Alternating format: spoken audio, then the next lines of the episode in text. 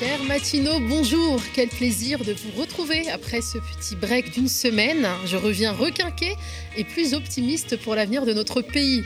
La mobilisation grandit dans les quartiers populaires, au sein des milieux intellectuels et artistiques. Aussi, pour que le barrage, hein, une nouvelle casse sociale, s'organise dès le premier tour. Nous sommes à quatre jours donc, du premier tour d'une élection présidentielle qui s'annonce cruciale pour les travailleurs et travailleuses, étudiants et étudiantes, retraités, personnes en situation de handicap, minorités visibles, professeurs, assistants d'éducation, médecins, aides-soignants et tous ceux qui ont manifesté durant ce quinquennat au péril de leur intégrité physique. Le mois d'avril est aussi une échéance importante pour le média. Si l'on ne parvient pas à, à, rapidement pérenniser nos finances, on risque de renoncer à notre devoir d'informer et de cesser toute activité. Nous lançons désormais une campagne d'abonnement.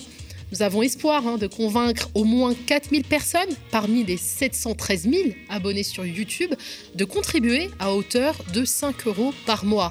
C'est un objectif raisonnable qui est entre vos mains et qui conditionne notre survie. Rendez-vous sur le mediatv.fr slash soutien. Il est 7h33, vous regardez ou écoutez la contre-matinale du média, épisode 122. C'est parti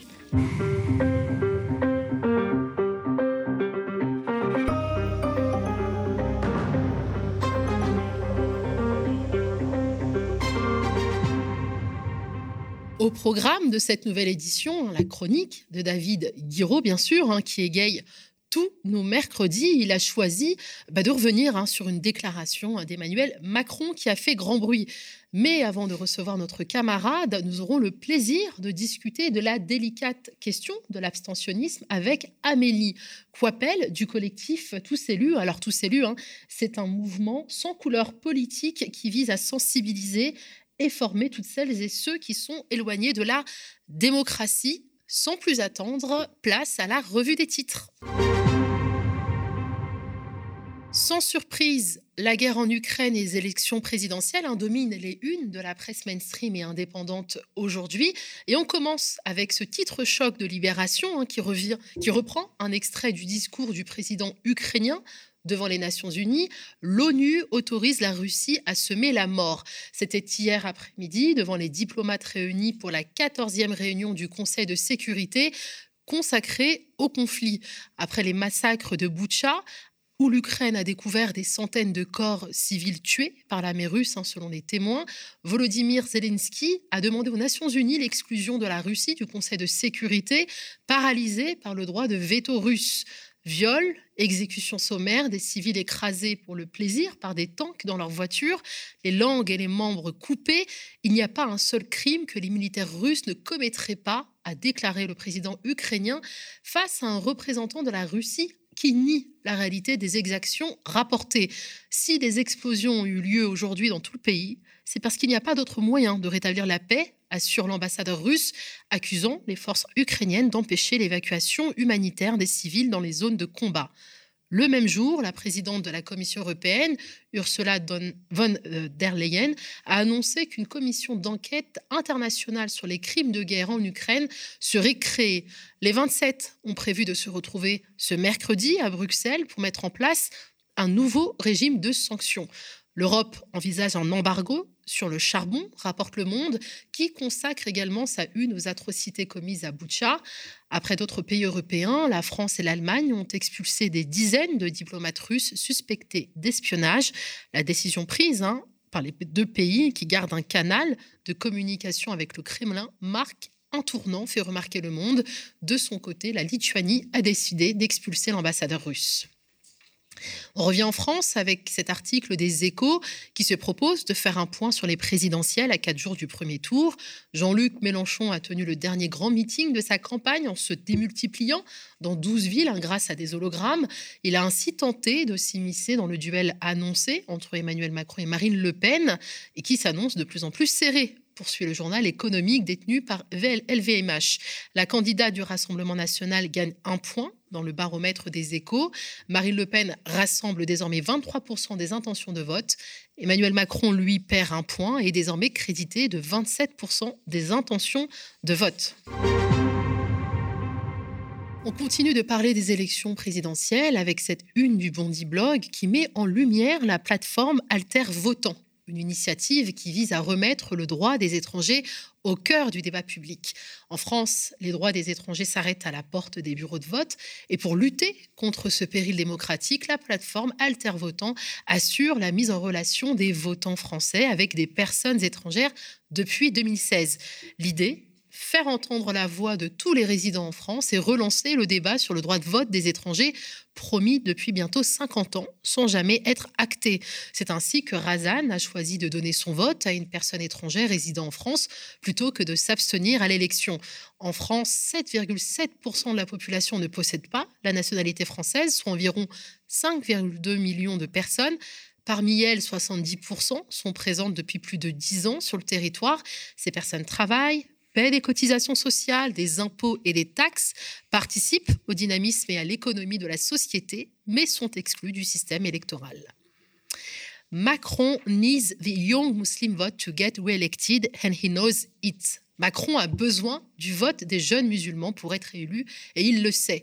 Si nous avons sélectionné cet article de Haaretz, journal israélien de gauche, c'est parce qu'il fait écho à un autre article qui a fait beaucoup de bruit, celui du New York Times, hein, qui a alerté l'opinion publique sur le départ en sourdine des musulmans de France et dont nous avons longuement parlé avec le sociologue Julien Talpin qui étudie ce phénomène. Éprouvé par les discriminations sur le marché de l'emploi et les récits politico-médiatiques stigmatisants, les Français de confession musulmane sont de plus en plus nombreux à fuir la France de Macron pour pouvoir vivre en paix et travailler en accord avec leurs convictions religieuses. On se demande donc hein, comment ce même Macron, hein, qui voit de l'islamo-gauchisme partout et son pays menacé par le séparatisme musulman, pourra convaincre ces jeunes musulmans à voter pour lui. Selon l'Institut de sondage OpinionWay, 86% des électeurs français musulmans auraient voté au second tour pour le candidat socialiste François Hollande, élu avec 51,56% des voix en 2012. Sans le soutien substantiel des Français musulmans, son adversaire de droite, Nicolas Sarkozy, aurait, été réélu, fait remarquer Aretz. En 2017, la participation électorale était élevée, 62% parmi les Français musulmans. Plus de 90% d'entre eux, hein, soit 2,1 millions d'électeurs, auraient voté pour Macron, tandis que 200 000 auraient voté pour Le Pen. Macron est encore au cœur d'un autre scandale révélé par Mediapart. Des écoutes judiciaires montrent que, contrairement à ce qui avait été affirmé hein, par l'Élysée, la situation judiciaire de Michel Platini a bien été évoquée lors d'une rencontre entre le président de la République et l'ancien numéro 10 des Bleus. Petit rappel des faits hein, qui nous ramène au 3 juillet 2019. Michel Platini est furieux contre Emmanuel Macron alors que le président avait, selon lui, promis de l'aider l'ancien patron de l'UEFA vient d'être placé en garde à vue dans le cadre de l'enquête préliminaire pour corruption alors menée par le parquet national financier sur l'attribution de la Coupe du Monde Football 2022 au Qatar.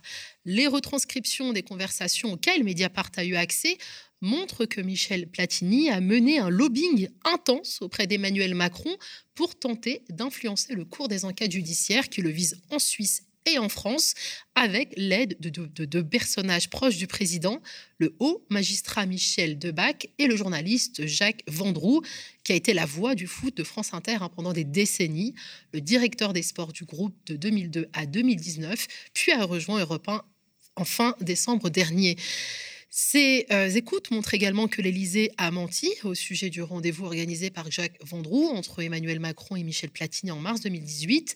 Lorsque Mediapart l'avait révélé en 2020, l'Élysée nous avait assuré que la situation judiciaire de Michel Platini n'avait pas été abordée.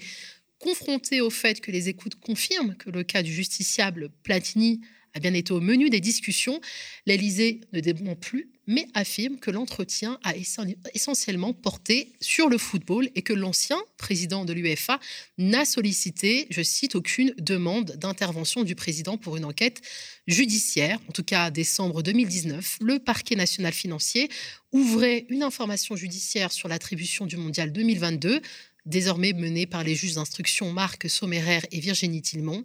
Les magistrats n'ont à ce stade prononcé aucune mise en examen.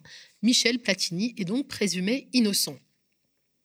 Le troisième volet du dernier rapport du groupe d'experts intergouvernemental sur l'évolution du climat a été publié lundi 4 avril et fait un constat alarmant Il nous reste moins de trois ans pour inverser la courbe des émissions de gaz à effet de serre et espérer limiter le réchauffement climatique à 1,5 degré en 2050, hein, selon l'objectif de l'accord de Paris signé en 2015. Pourtant, la plupart des candidats sont indifférents à la publication de ce dernier rapport, regrette Reporter. Sur le sujet, notre confrère Rémi Kenzo Pages recevra les auteurs du rapport aujourd'hui. Nous vous tiendrons informés de la diffusion de l'émission. Vous vous souvenez de la soi-disant affaire Jean-Michel Trogneux?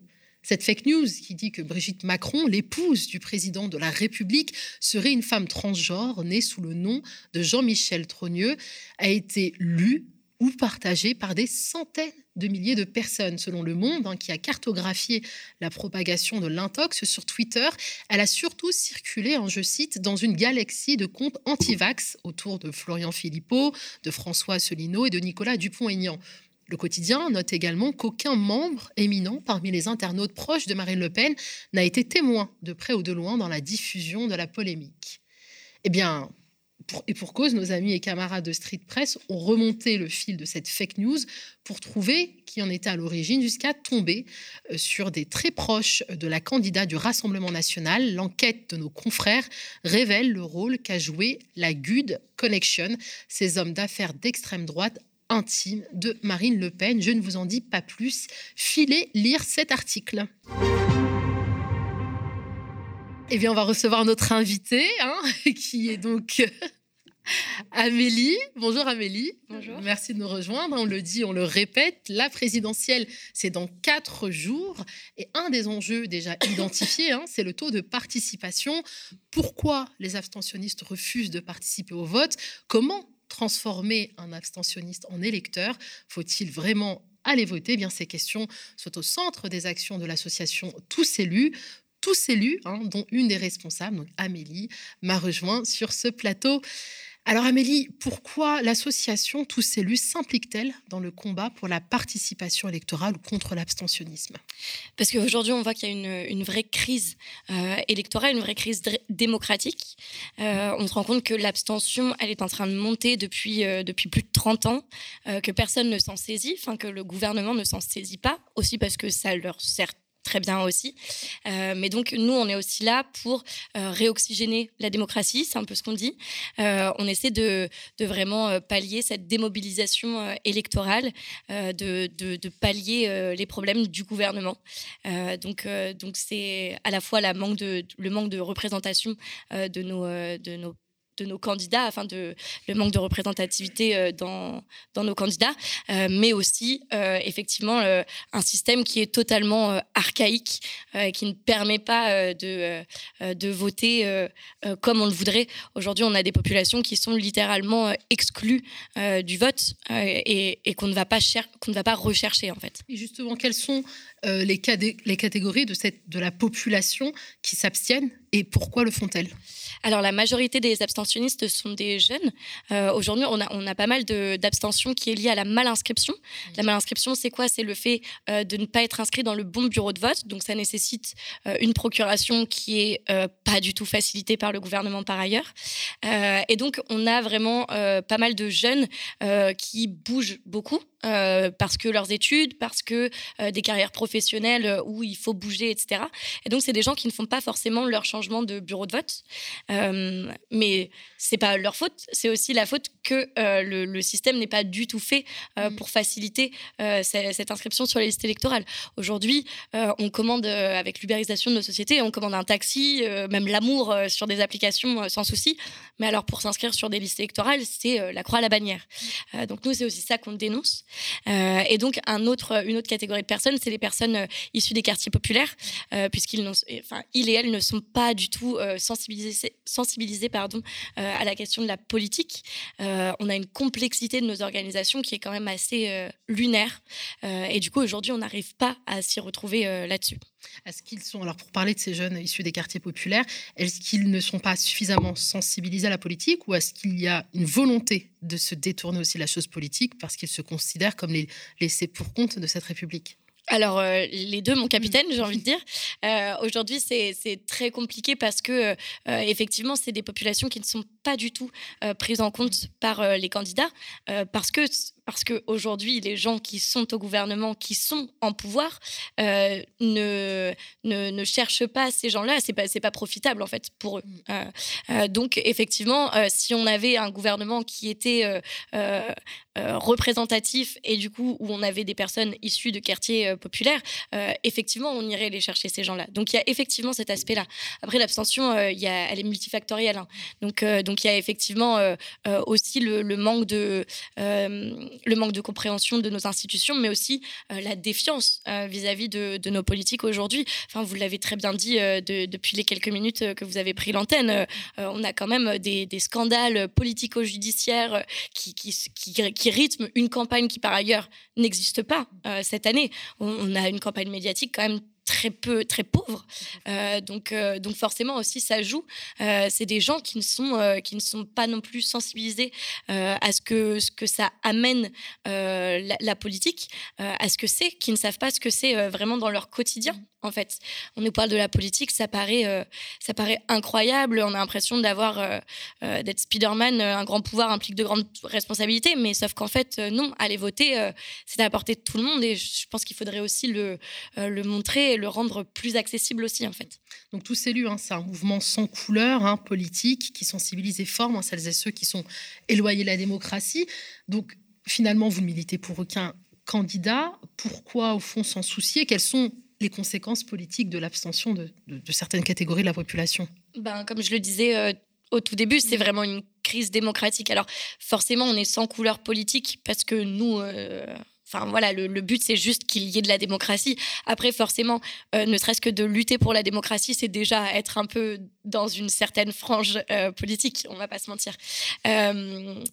Pardon, du coup, j'ai oublié votre question, je, suis désolée. non, il n'y a aucun souci. Quelles sont les, conséquences politiques de l'abstention de certaines catégories de la population, eh ben, concrètement On a, on a un, système qui ne nous représente pas. Mm. Euh, donc, en fait, ce n'est pas seulement lié euh, à l'abstention. Hein. L'abstention, elle est, elle est liée elle-même, euh, comme je le disais, à un système de vote qui est archaïque et euh, complètement euh, obsolète. Euh, aujourd'hui, nous, on, milite aussi pour que pour qu'il y ait une vraie réforme de ces institutions, qu'on ait qu'on ait un mode de scrutin qui corresponde aussi beaucoup plus à la représentativité, un vote par exemple à la proportionnelle, pour avoir aussi une durée de scrutin beaucoup plus beaucoup plus étendue. Aujourd'hui, on a un jour pour aller voter, c'est pas énorme, mmh, un jour. Enfin et puis c'est même pas un jour, hein, puisque c'est de 8h à 8h, c'est 12 mmh. heures pour aller voter. bah, il suffit euh, d'avoir un empêchement, il suffit d'être malade, il suffit. Euh, enfin voilà, il y a plein de choses dans la vie qui peuvent faire qu'on est euh, qu'on n'est pas disponible dans ces 12 heures. Et ben du coup, on ne peut pas aller voter.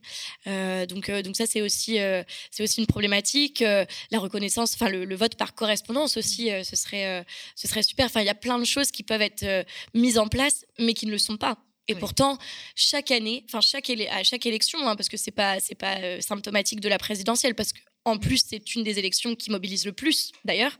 Euh, mais du coup, on parle énormément d'abstention à chaque fois qu'il y a des campagnes euh, électorales. Euh, sauf que, en vérité, on en parle, mais personne ne fait rien. Justement, quelles sont les méthodes que tous élus utilisent pour amener les, citoyens à voter? Quels sont vos moyens d'action? Alors, nous, on fait beaucoup de, sensibilisation. Euh, on a à la fois de la formation, de la mobilisation et de la sensibilisation. Euh, donc, ça, va être, on a par exemple créé un jeu de société, euh, on intervient dans des lycées, etc. Et ça montre, enfin, c'est prouvé que ça marche. Hein. En Norvège, ils créent des, dans les lycées des, des élections en amont des élections pour justement euh, euh, familiariser euh, tout le monde au, principe des élections. Donc on a ça, on a cette partie sensibilisation. On a aussi l'aspect formation.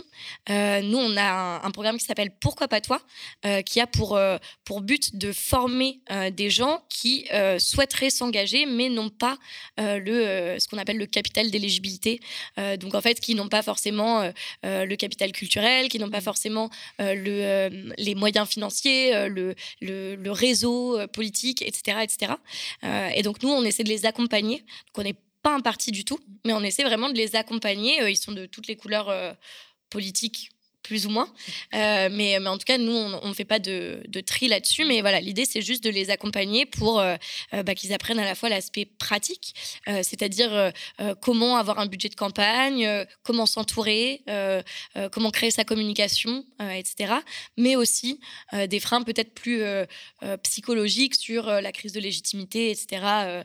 Voilà, comment se sentir légitime à, à, à se présenter à des élections municipales, législatives, etc. Donc, par exemple, vous parliez tout à l'heure des quartiers populaires. Quelles sont les actions de votre collectif au sein des quartiers?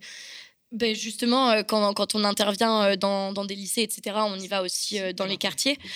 quand, on, quand on a fait là la campagne Tous inscrits, donc justement pour lutter contre la malinscription, qui mmh. concernait quand même 7 millions de Français, 15%, hein, c'est plus que, que l'électorat d'Emmanuel Macron en 2017. Hein, C'était 10% l'électorat d'Emmanuel Macron en 2017. Donc finalement, notre gagnant, euh, notre président aujourd'hui, c'est l'abstention. Euh, mais donc, euh, quand on a fait cette campagne Tous inscrits, on allait aussi dans, ces, quartiers populaires parce que ne serait-ce que la date de fin d'inscription sur les listes électorales, les gens ne la connaissent pas. on se rend compte que vraiment, il y a aucune campagne qui est faite, on est capable de nous dire pensez à prendre vos bagages en sortant du train, mais on n'est pas capable de nous dire inscrivez-vous sur les listes électorales. C'est quand même et puis on nous retrouve pour les impôts aussi, c'est pareil. On nous retrouve pour les impôts, mais par contre nous retrouver pour, euh, pour nous aider à voter et exercer nos droits, bon là, il n'y a, y a plus personne. Quoi. effectivement, c'est qu'on ne voit pas de campagne de sensibilisation, ne serait-ce qu'à l'inscription sur les listes électorales. Donc appeler à voter sans être inscrit. Euh, ça n'a pas vraiment de sens. Est-ce que vous êtes soutenu d'ailleurs par les, pouvoirs publics dans vos actions? Est-ce que vous avez des subventions ou au contraire, c'est pas dans leur intérêt de. Eh non, justement, c'est pas du tout dans leur intérêt. Donc nous, on a dû trouver des, financements qui sont totalement autres, euh, mmh. qui sont des financements privés, des, euh, des financements de fondations euh, américaines pour la démocratie, etc. parce que justement, non, on a essayé au début de l'association d'aller chercher des subventions en disant c'est quand même une problématique qui, enfin qui, vous pèse, puisque du coup, l'abstention, c'est antidémocratique. Mm. Euh, mais, enfin, je dis l'abstention, mais ce n'est pas, c'est pas le, seul, euh, le seul facteur de notre, de notre association. Mais en tout cas, euh, voilà, réoxygéner la démocratie, c'est censé quand même être, être quelque chose qui, qui, devrait être pris par les pouvoirs publics. Mais non, non, justement, ça, ça n'est pas du tout en leur faveur, comme on le disait juste avant. et donc, le gouvernement en place n'a aucun intérêt à, à, nous aider, alors que du coup, ça va profiter à d'autres candidats que donc, euh, donc non, non. C'est sûr. Et euh, quels sont de manière générale les retours de terrain que vous avez? Alors, on a beaucoup de gens qui ne savent pas. Euh, par exemple, quand je parlais de la campagne Tous inscrits, il y en a beaucoup qui, m'ont dit, ben, enfin, puisque moi je suis allée sur le terrain, il y en a beaucoup qui nous disaient, euh, mais euh, je ne savais pas en fait qu'il fallait s'inscrire sur les listes électorales. je ne savais pas que c'était jusqu'au 4 mars, etc., etc. donc ça, c'est les premiers retours de terrain qu'on a. après, il y en a aussi beaucoup qui nous disent, mais moi je ne vais pas aller voter en fait. Ça, ne m'intéresse pas. le, jeu politique, il est fait c'est vrai que ça, on l'entend beaucoup. Euh, on a l'impression que, que, tout est déjà euh, plié. Euh, bah, à quoi ça sert d'aller d'aller se lever et d'aller d'aller voter alors qu'en fait, on sait déjà qui va être élu? Bah, C'est vrai que c'est pas très encourageant. on a aussi le fait que, comme je le disais tout à l'heure, une défiance énorme vis-à-vis de, de, de, nos candidats, des candidats qui sont quand même globalement les mêmes qu'en 2017 mmh. aussi.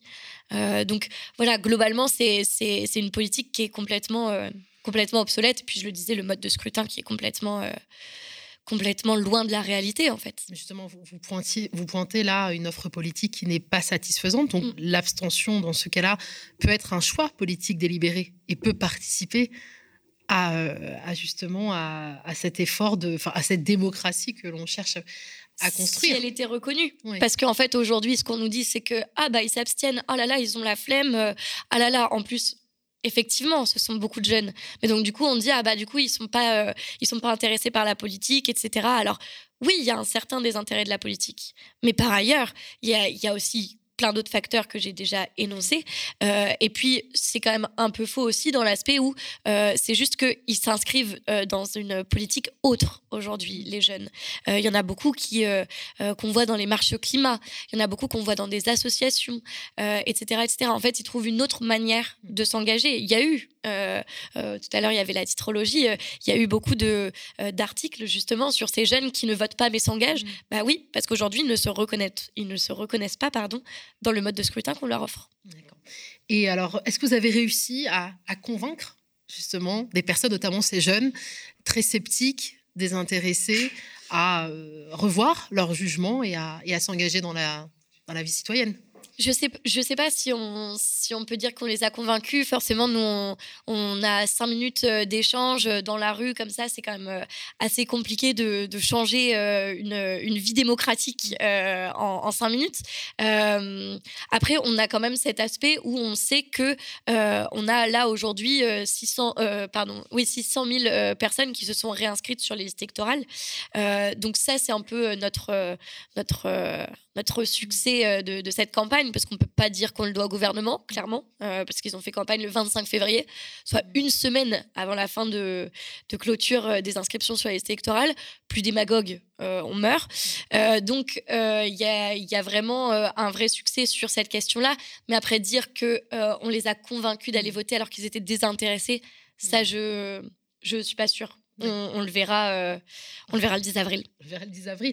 Et justement, est-ce que c'est pas aussi le rôle des professeurs, en principe, de sensibiliser euh, au vote? Enfin, à, mon époque, on avait des cours donc de, citoyenneté, d'éducation civique. Donc, c'était le rôle de. Est-ce que ce rôle-là est encore euh, assuré par ces professeurs-là, qui sont les premiers interlocuteurs?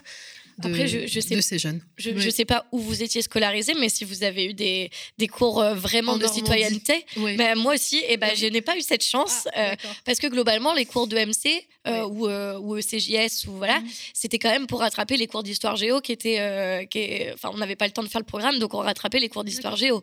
et je crois que c'est le cas pour beaucoup d'entre nous aujourd'hui en, en, France. donc, oui, effectivement, il y a. Enfin, l'école a une place prépondérante dans cette question euh, le, fait que les gens ne savent pas ce que c'est qu'une navette parlementaire, le fait que les gens ne savent pas comment on vote. Euh, aujourd'hui, on, ne on ne saurait même pas dire comment voter blanc. Est-ce que, est que vous sauriez euh, comment voter blanc? Je, je, suis pas sûre euh, parce que on ne sait pas que qu'il faut euh, donner euh, une enveloppe vide ou bien un papier au même calibré pareil. Mais mm. qui a du papier calibré pareil que le, que le papier des élections? Parce qu'on nous le met pas à disposition. Hein, donc donc voilà. donc il y a plein de choses qu'on ne sait pas. c'est aussi une des choses dans, dans les réformes nous qu'on propose et qu'on met en avant, c'est un abaissement du vote à l'âge de 16 ans parce qu'en fait, il est prouvé qu'un tiers euh, des, personnes qui votent le font par habitude.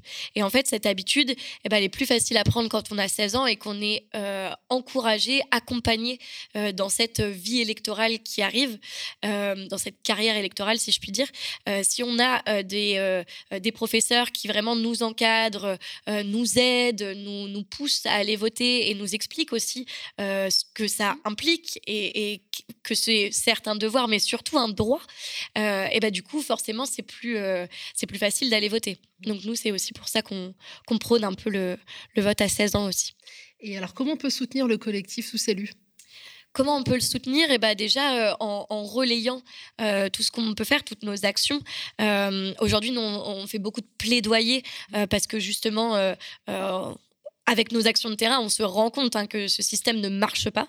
Euh, donc, plus on sera nombreux aussi à soutenir ce plaidoyer et à montrer que, que c'est un problème qui n'est pas euh, euh, juste un problème de six personnes qui se sont montées en collectif, mais que c'est vraiment une problématique sociétale et, et politico-sociétale, et ben forcément, on aura plus de poids auprès des institutions.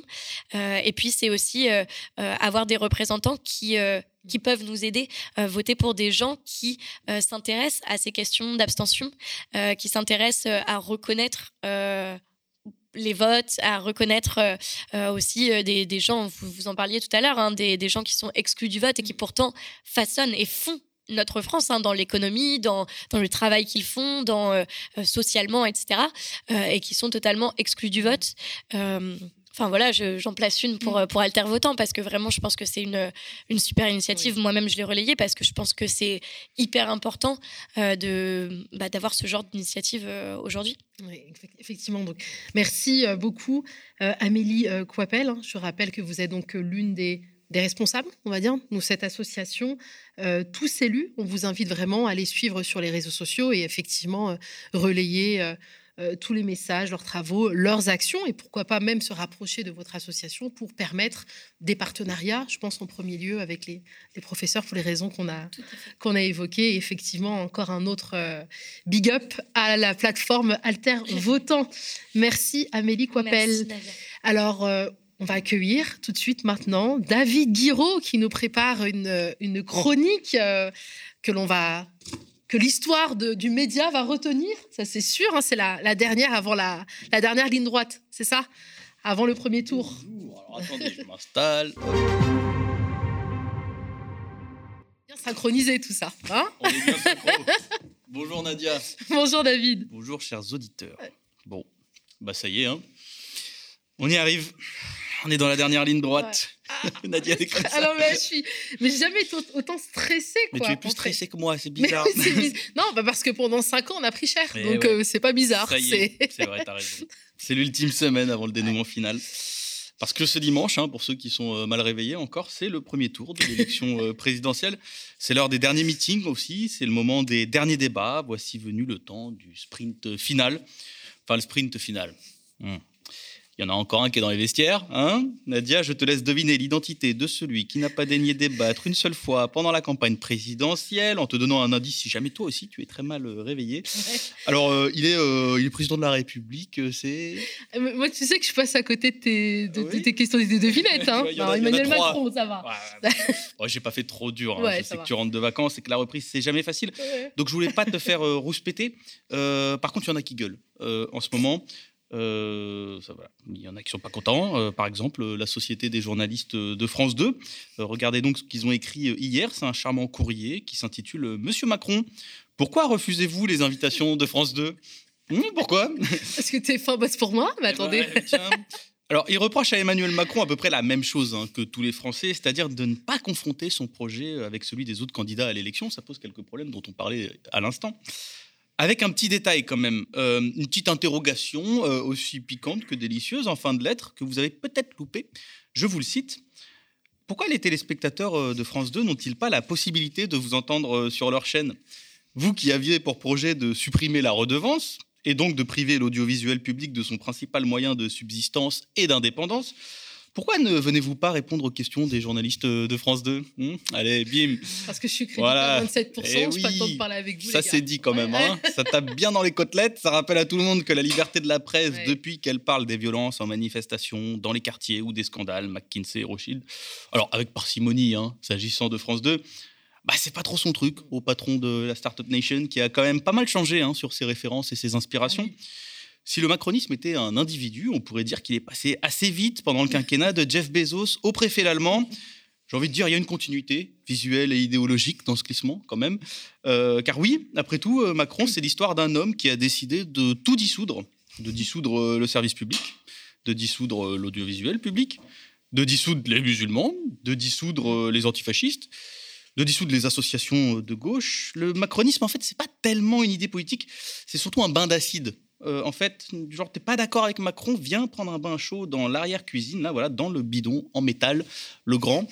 Alors, vu qu'il veut pas débattre, bah, nous, on débat. Et on débat sur ce qu'il laisse traîner. Euh, ses affaires, ses déclarations, ses petites phrases choc, ses entretiens. Et il y en a une qui a retenu l'attention de Jean-Luc Mélenchon, le, enfin, bon, soyons honnêtes, mon patron de la France Insoumise. C'est cette polémique sur le fait qu'Emmanuel Macron voudrait envoyer les gosses de 12 ans en apprentissage. Oui, oui, à 12 ans, vous avez bien entendu, euh, c'est un peu le retour à Germinal. Enfin, nous, on a bien entendu, mais Macron, lui, il dit qu'il n'a pas dit ça. Écoutez plutôt. Comme on a parlé de nos enseignants, je voulais juste dire un ah mot, parce que tout le week-end, il y a eu une fake news, comme on dit aujourd'hui, qui a circulé, qui a été relayée par Jean-Luc Mélenchon. Nos enseignants nous écoutent. Jamais je n'ai dit Jamais je n'ai dit qu'à 12 ans, il fallait mettre des jeunes en apprentissage. C'est un scandale de dire ça. J'ai dit qu'à 12 ans, il fallait permettre à des enfants de connaître des métiers. Ça n'a rien à voir. C'est-à-dire permettre aux régions, aux entreprises de venir quelques heures. Par contre, moi, je porte une, une réforme du lycée professionnel inédite qui va permettre à des jeunes de 16-17 ans, enfin, d'avoir une rémunération quand ils font un stage qui n'était pas possible une fake news, comme on dit aujourd'hui, vous avez bien compris, hein, le président sortant, une fake news, et vu que c'est lui qui décide de, ce qui est vrai et de ce qui est faux, et que vu que c'est lui qui a fait une loi qui interdit les fake news, eh ben, faudra pas s'étonner si Aurore Berger propose demain de dissoudre Jean-Luc Mélenchon pour trahison contre la vérité. Et oui, il n'est pas content, Emmanuel Macron, qu'on dise du mal de lui. Quand il dit du mal des jeunes, il n'est pas content, euh, après avoir commencé par piquer nos APL, en se faisant bien aider d'ailleurs par le cabinet de conseil McKinsey à l'époque, quand même, qui a aidé Macron à réduire les APL pour la modique somme de 4 millions euh, d'euros. Il n'est pas content, après avoir supprimé 7900 euh, postes de professeurs, selon la FSU, premier syndicat d'enseignants. Il n'est pas content, après avoir regardé pendant le Covid les fils alimentaires des jeunes comme les vaches regardent passer les trains, mm. c'est-à-dire littéralement en les abandonnant en race campagne. Enfin, attendez, pour pas être accusé de fake news, pour pas être dissous à mon tour, je me dois de dire la vérité. Emmanuel Macron a peut-être refusé d'ouvrir le RSA au 18-25 pendant le Covid, mais attention, il a fait les repas à 1 euro pour les étudiants, quand même. Pas gratuit les repas, hein, parce qu'il faut pas non plus abuser. Tout a un coût dans ce pays. Euh, oui, j'oubliais, il a une fin aussi. Tout a une fin dans ce pays. Euh, les repas à 1 euro, c'est fini pour les étudiants euh, non boursiers. Puis tout a une limite, hein, aussi, quand même. C'est pas la foire non plus. 5,5 millions de repas à 1 euro ont en effet été distribués euh, depuis janvier 2021. C'est le ministère de l'Enseignement supérieur qui le dit sur son site. Ministère de l'Enseignement supérieur, c'est Dixit Frédéric Vidal, quand même, la ministre occupée à chasser les spectres du wokisme. C'est plus une responsable politique, elle, c'est une actrice de SOS fantôme, Ghostbuster pour les Anglais. Donc il faut la croire sur parole. Hein. Sauf que, quand on fait le calcul, 5,5 millions de repas en un an sur 2,7 millions d'étudiants. Nadia, ça fait combien de repas par an pour chaque étudiant? Non, arrête avec tes, questions.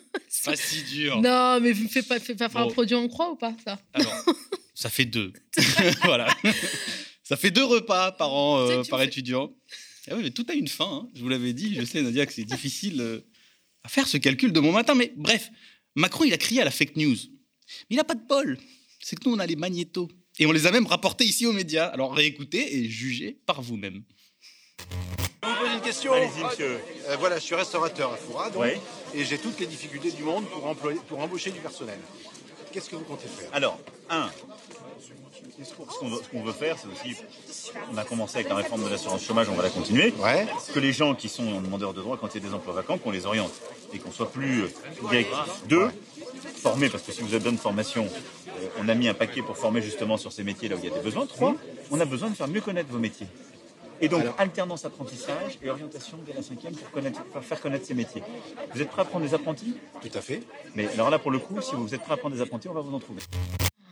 Bah, bah alors, moi ça m'a l'air pourtant euh, assez clair. Hein, euh, Qu'est-ce qui se passe, Emmanuel Macron? Il on déshumanise en plus au passage. Hein. Vous en trouvez. Hein. Ouais, on n'assume plus. Et eh ouais.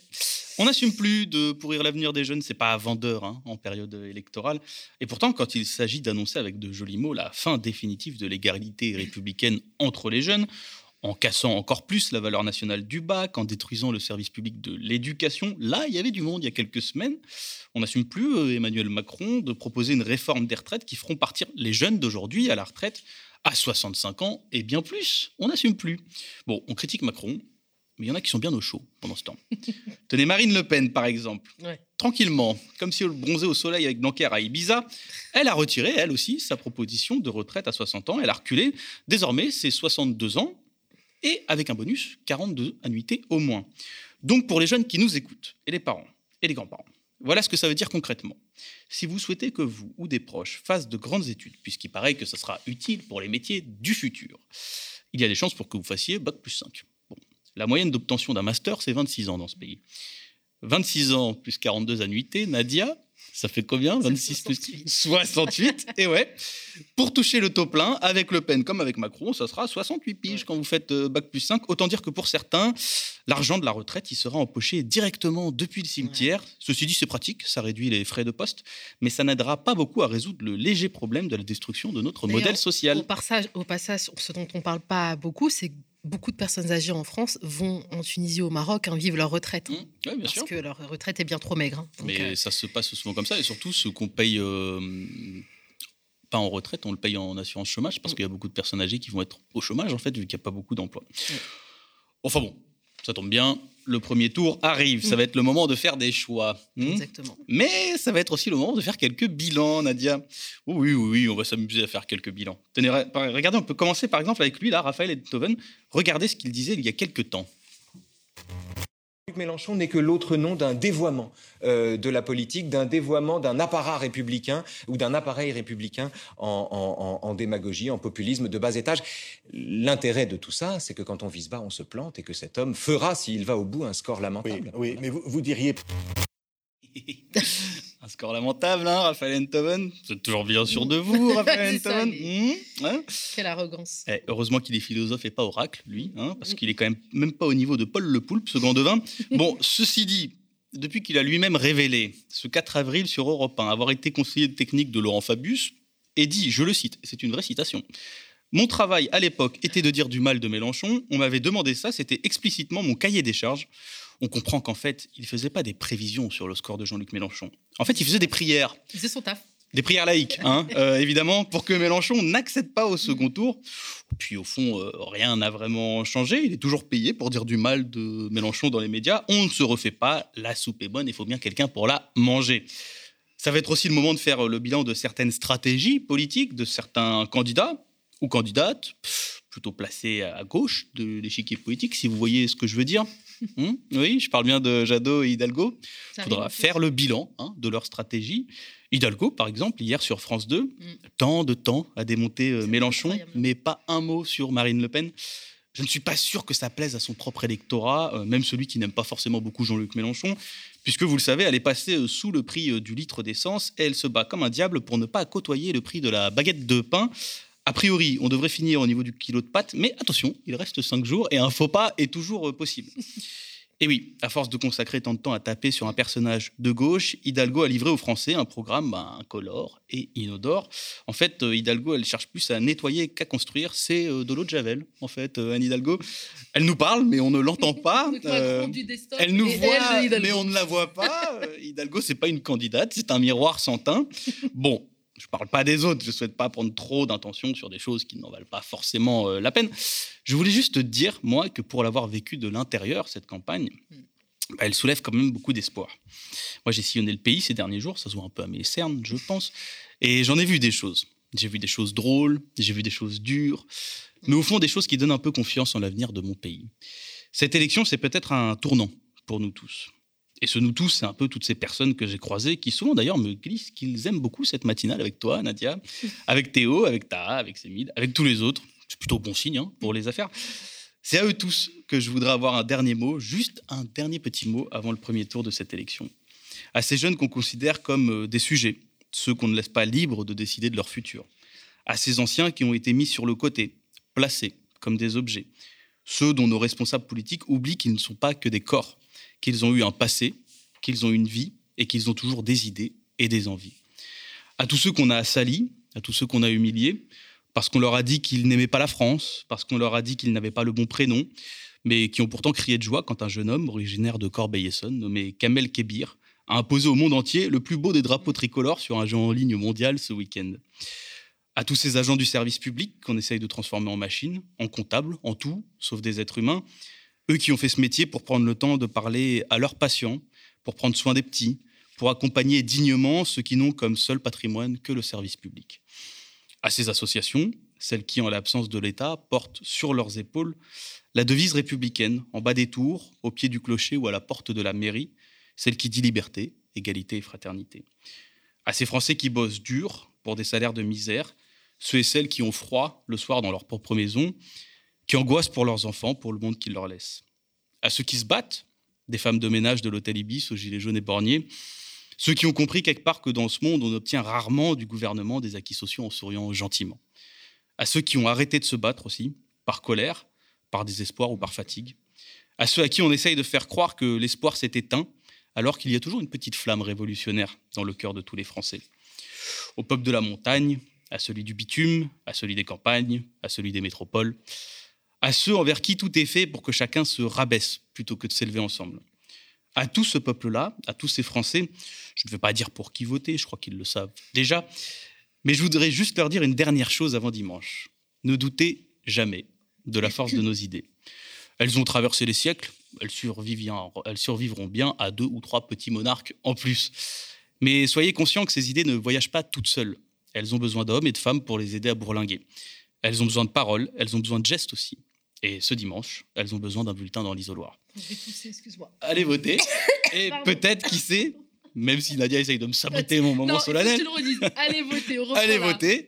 Et peut-être, qui sait, parce que ce n'est plus un rêve, c'est devenu une possibilité. On sera peut-être à l'Elysée et on aura de belles choses à raconter. C'est digne d'un slam. Merci, oh, David Guiraud. Je suis pas loin du rap. Non, mais merci, non, mais merci pour cette, cette touche d'espoir. Et euh, j'ai envie de te dire qu'il faut, qu'il faut s'accrocher, euh, qu'il faut s'accrocher à ça, de toute façon. je crois que nos idées, elles sont fortes. Aussi, voilà. Je crois que c'est euh, c'est un, peu un devoir quand on est de gauche aussi mm. d'être optimiste parce que dans toutes les périodes de l'histoire, souvent c'est quand c'est vraiment la super merde que, mm. que, paradoxalement euh, émergent euh, des solutions politiques euh, humanistes, progressistes, etc. Donc, donc faut s'accrocher. C'est vrai que des fois, on a l'impression qu'on s'accroche à pas grand-chose, un mm. petit, un petit bambou ou un petit roseau, mais, mais voilà, on plie, mais on ne rompt pas. C'est ça la force de nos idées. Et je crois qu'on n'avait jamais vu ça avant. Euh, c'est cette mobilisation, c'est ce que je disais en introduction.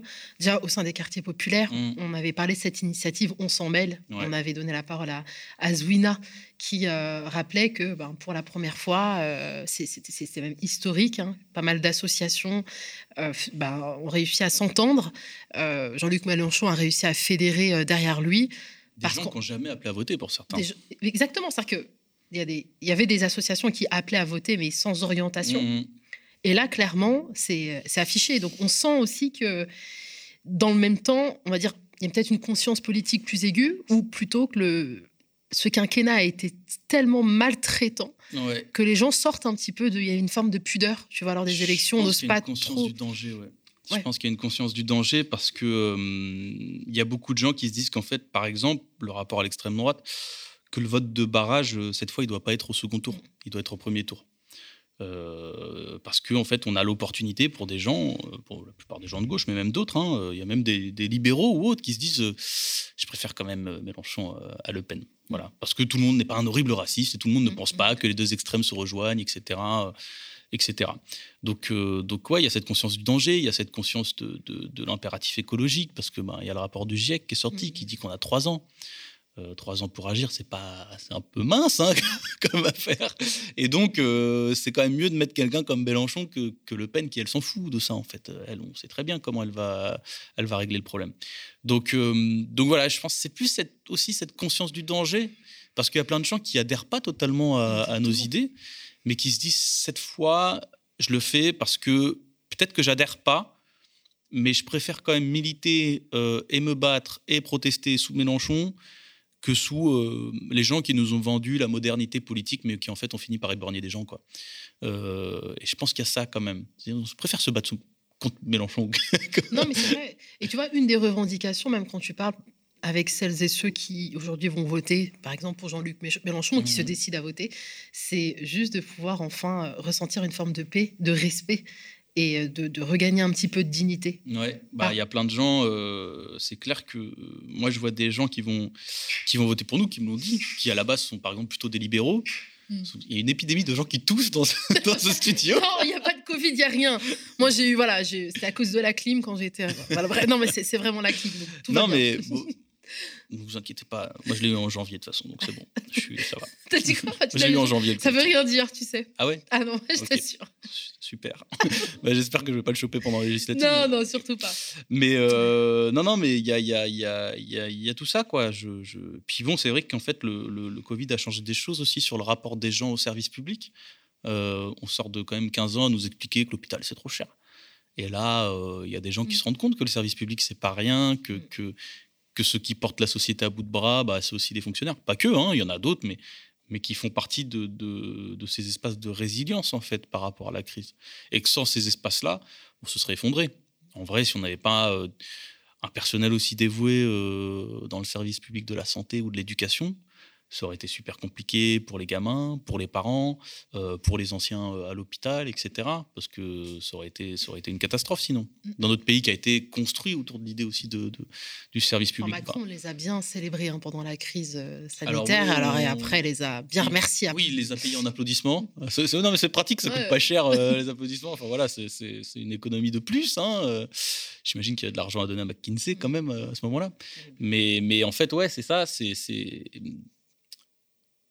en fait, ils peuvent plus dire que c'est inutile. Et même Pécresse, etc. C'est quand même incroyable. Pécresse, elle nous dit je veux supprimer 150 000 à 200 000 fonctionnaires. Mais quand on lui dit mais vous supprimez où? Elle est tellement bloquée qu'elle finit par nous sortir des trucs du genre oui, euh, on est suradministré, les postes de cadre, les machins. Donc en fait, elle essaye de créer une différence qui a pas vraiment lieu d'être dans le service public parce que c'est utile un, cadre aussi. Et c'est pas vrai qu'on est hyper suradministré, hyper surbureaucratisé. On est bureaucratisé parce que aujourd'hui dans le service public, on a appliqué la logique du privé qui consiste à tout compter. Et donc vu qu'on doit tout compter, il faut des gens qui fassent les comptes et puis des gens qui fassent les comptes de ceux qui fassent les comptes. Et ça commence dès la première pause de seringue. C'était la tarification à l'acte euh, qui a été faite sous Sarkozy, hein, notamment, ou même euh, même encore avant par des gens euh, dont Jean Castex, hein, qui, était, qui était déjà à cette époque-là au ministère de la Santé, des Roselyne Bachelot, qui sont ministres de la Culture. Et, en fait, tu poses une 5, il faut compter. Donc, il faut remplir dans le tableur Excel. Et ensuite, ton tableur Excel, tu l'envoies à ta direction de santé, euh, à ton supérieur, pour dire voilà, moi j'ai fait tant d'actes médicaux, c'est pour ça que vous devez me donner tant d'argent, parce que j'étais euh, rentable ou efficace. On peut aussi même parler des travailleurs sociaux, hein. les assistantes sociales qui ont aujourd'hui des fichiers euh, Excel. Partout, des fichiers Excel. C'est la République des fichiers Excel. C'est ça, des, PowerPoint. Bah ouais, et, partout. Dans, dans les assos, on fait des appels à projets en fait, euh, on doit prouver que ça va être rentable mmh. ou que ça va être euh, pas déficitaire, parce qu'il y a toujours un soupçon hein, sur les actions associatives. Et donc, tu passes ta vie à remplir des appels à projets, des appels d'offres. de performance. Et en fait, tu fais plus d'associatifs, tu fais des, tu fais des projets. et c'est mieux de faire que de projeter, en fait, parce que projeter, c'est dans le futur, faire, c'est maintenant. Et, et voilà, c'est une logique c'est cette logique-là qui bureaucratise, euh, par exemple, les services publics. C'est le libéralisme, en fait, qui a bureaucratisé tout ça. Il y, a, un, anthropologue qui est décédé il n'y a pas si longtemps, qui était David Graeber, qui parlait de ça un peu, de tous ces jobs-là, euh, de tous ces jobs à la con aussi. Euh.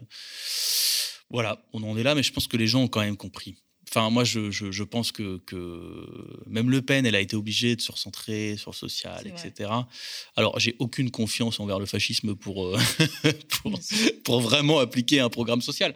Mais, euh, mais, mais dans les discours, on a gagné quelques batailles quand même, il faut aussi se le dire. Mm. Même la planification écologique, des gens comme Emmanuel Macron qui disent euh, bon, bah, c'est Mélenchon qui a l'idée, mais voilà, c'est des choses de se dire que l'État doit organiser. c'est toujours des petites victoires. Et nos idées, elles progressent. Elles progressent, parfois elles reculent. Mais, euh, mais euh, le fond des idées, je pense, reste quand même assez fort en France. Solidarité, liberté, égalité, fraternité, c'est pas mal euh, comme programme politique. Merci David Guiraud. Merci Nadia. on se retrouve le, 10 avril. D'ailleurs, le 10 avril, il y aura une, une émission, tu confirmes, Nicolas? C'est ça, une émission ici? Avec plein de médias indépendants à suivre. Hein. Je pense que bah, d'ailleurs, c'est moi demain qui anime la matinale. vous en direz plus sur cette euh, grande soirée qui s'organisera ici euh, aux médias. On aurait aimé pouvoir tous vous inviter. En plus, en ce moment, le média apporte des croissants et des pains au chocolat, donc on aurait pu vous en faire profiter. Euh, en fait, peut-être que c'est une vengeance par rapport au fait que tu aies pris des vacances. Je sais pas. ça devrait les vacances. On peut en parler de Parce vacances. Ils prennent pas beaucoup de vacances là-bas. Hein. Ouais, c'est ça charbonne. Hein. D'ailleurs, demain, on reçoit euh, Nathalie Artaud. Donc, c'est euh, l'une des dernières, c'est la dernière d'ailleurs émission face aux Indés. Dernière, voilà, émission face aux Indés avec, euh, avec Nathalie Artaud. Petite question, là, je... est-ce que vous arrivez à convaincre d'autres candidats, en d'ailleurs d'Hidalgo, dont la mission est de, et de pourrir Jean-Luc Mélenchon, d'un moment donné de, de, bah, de, se réunir et de s'entendre autour. il y en a une qui n'a pas parlé encore, c'est Christiane Taubira. D'accord. Les autres, ils sont dans leur logique, ça sert. et en vrai, moi, je, euh, moi, j'ai jamais pris l'argument du vote utile. Je trouve que c'est pas un très bon argument mmh. euh, parce qu'on en a souffert pendant des années, des années avec un PS hégémonique. Donc, euh, c'est juste par contre, il faut que les gens ils fassent un choix. Mmh. Voilà, c'est quoi votre objectif quand vous allez voter? Si votre objectif c'est de voter au plus proche de vos convictions, si c'est même de vous faire plaisir, moi je comprends. J'ai pas de, je veux dire, c'est pas un jugement. Mais par contre, si votre objectif, c'est de vous dire euh, il faut qu'on ait euh, pas l'extrême droite, bah, il n'y a qu'un candidat qui peut le faire, c'est Jean-Luc Mélenchon. Tous les autres ne peuvent pas le faire. Je veux dire, même Pécresse, même Zon, ne peuvent pas le faire euh, à l'heure actuelle. Si votre objectif, c'est d'avoir. Ouais. Mais si votre objectif, c'est aussi d'avoir un, second tour pour parler des, quand même de questions sociales, mm. écologiques, etc., bah, vaut mieux voter pour Mélenchon que pour Le Pen. C'est une question d'objectif, en fait. Mm. C'est quel est votre objectif? Si vous voulez vous faire plaisir, j'entends, je, je, je, comprends, mais, mais, mais voilà moi c'est pas le mien mm. euh, personnellement mais mais ça s'entend mais sur les autres candidats non ils vont aller au bout de leur logique c'est trop tard pour euh, là pour se désister euh, mm. il y a des frais de campagne qui sont engagés souvent assez colossaux il y a beaucoup d'histoires d'argent hein, derrière les, les, histoires de candidature donc ils vont devoir aller au bout Bon, après, tant pis pour eux. Hein, S'ils ne sont pas remboursés, ils ne sont pas remboursés. Qu'est-ce que tu veux que je te dise? Très bien, David. Donc, ben, rendez-vous. On a parlé de cette échéance importante, le 10 avril. Une autre échéance importante pour le média. Je le disais en introduction. Je suis obligée de le répéter euh, bah, pour cette conclusion. Euh, on en lance hein, une campagne d'abonnement. On a besoin d'au moins 4000 euh, nouveaux abonnements, donc à hauteur de 5 euros par mois pour pérenniser les finances du média et pour continuer à exister et à à faire, à donner la, la parole à des, acteurs que l'on n'entend pas forcément. Voilà, David notamment. Mais David, on l'entend beaucoup, même dans d'autres dans d'autres médias concurrents qui sont pas très sympas. Euh, mais euh, mais, mais c'est vrai que aux médias, on a la chance de pouvoir donner la parole à, des militants, des militants, des sociologues, des psychologues, des travailleurs sociaux qui sont complètement invisibilisés dans les médias mainstream s'ils n'existaient pas, alors qu'ils font vivre cette, qui font vivre cette France. Voilà, donc 4000, 4000 abonnements à hauteur de 5 euros par mois pour permettre aux médias de continuer son devoir d'information. J'ai vu qu'il y avait 2000 auditeurs. Si chaque auditeur amène deux abonnements, c'est bon, c'est bouclé. Hop. Oui, voilà. En plus, on va mettre en place un système de parrainage. Et là, par exemple, on a 2000, 2000 personnes qui nous suivent là. Exactement, qui nous suivent, c'est ce que tu disais. Donc, euh, si parmi ces 2000 personnes, il y a ne serait-ce que la moitié qui veut bien s'abonner, c'est super. Et ceux qui sont déjà abonnés, bien évidemment, vous pouvez euh, euh, revoir le montant de votre abonnement et le, le réévaluer à la hausse, bien sûr. On va même pas se faire sponsoriser par Danone et les publicités. exactement, on ne veut pas, on veut pas en arriver là. Donc, on compte sur vous. Merci de nous avoir suivis et on se retrouve donc demain, 7h30, avec moi aux commandes de la, de la matinale, qui sera la dernière de la semaine. Très bonne journée